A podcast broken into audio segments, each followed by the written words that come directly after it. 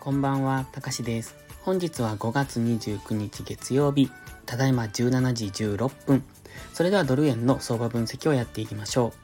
う。いつも通り本文内にありますギガファイル便の URL をクリックしていただいて、中にある画像を見ながらお聞きください。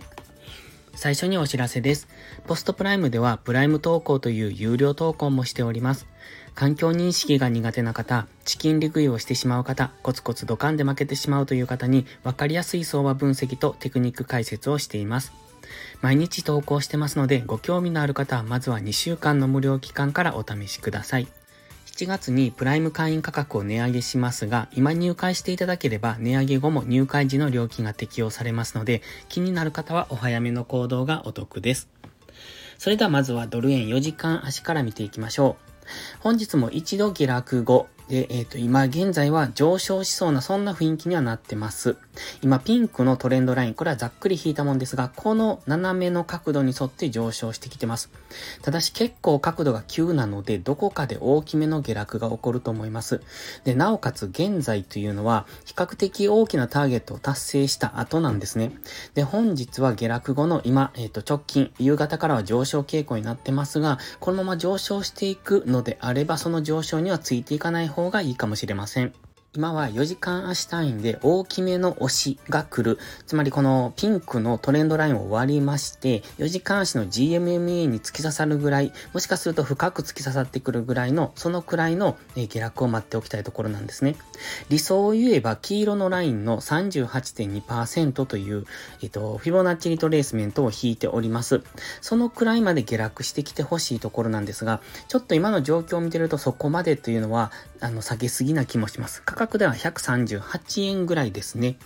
で、その辺ぐらいまで下げてほしいんですけれども、かなり値幅がありますので、そこまでの下落ではなく、その少し上にオレンジの水平線が引いてます。これが直近の高値ですね。138.747、139円付近というところですが、そのあたりまでの下落は見ておきたいところです。そうすると4時間足の GMMA に接触してきますので、そこでは次4時間足単位の押し目買いが入りやすくなってきます。今はまだこのまま上昇する可能性もあるんですけれども、個人的にはこれ以上の上昇にはついていきたくないなと。ストキャスティクスも高値圏にありますし、今、日足のストキャスティクスも高値圏なんですね。ですので、ここからまだ上昇する可能性はあるんですけれども、今は一旦の下落待ちというところでしょうか。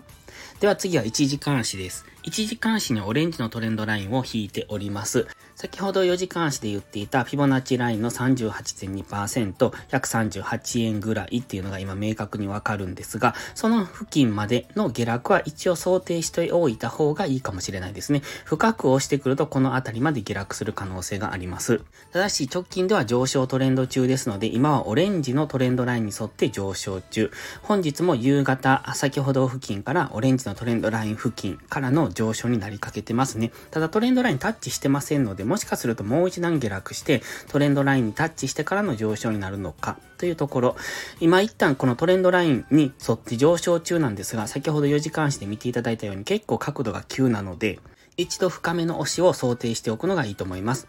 今1時間足にはトレンドライン2本引いてますが、今内側のトレンドラインで上昇してきてます。それを下抜けると次は外側のトレンドラインを目指してきますので、外側のトレンドラインぐらいまでの下落っていうところは見ておきたい。そうなると次は4時間足の GMMA があの上がってきますので、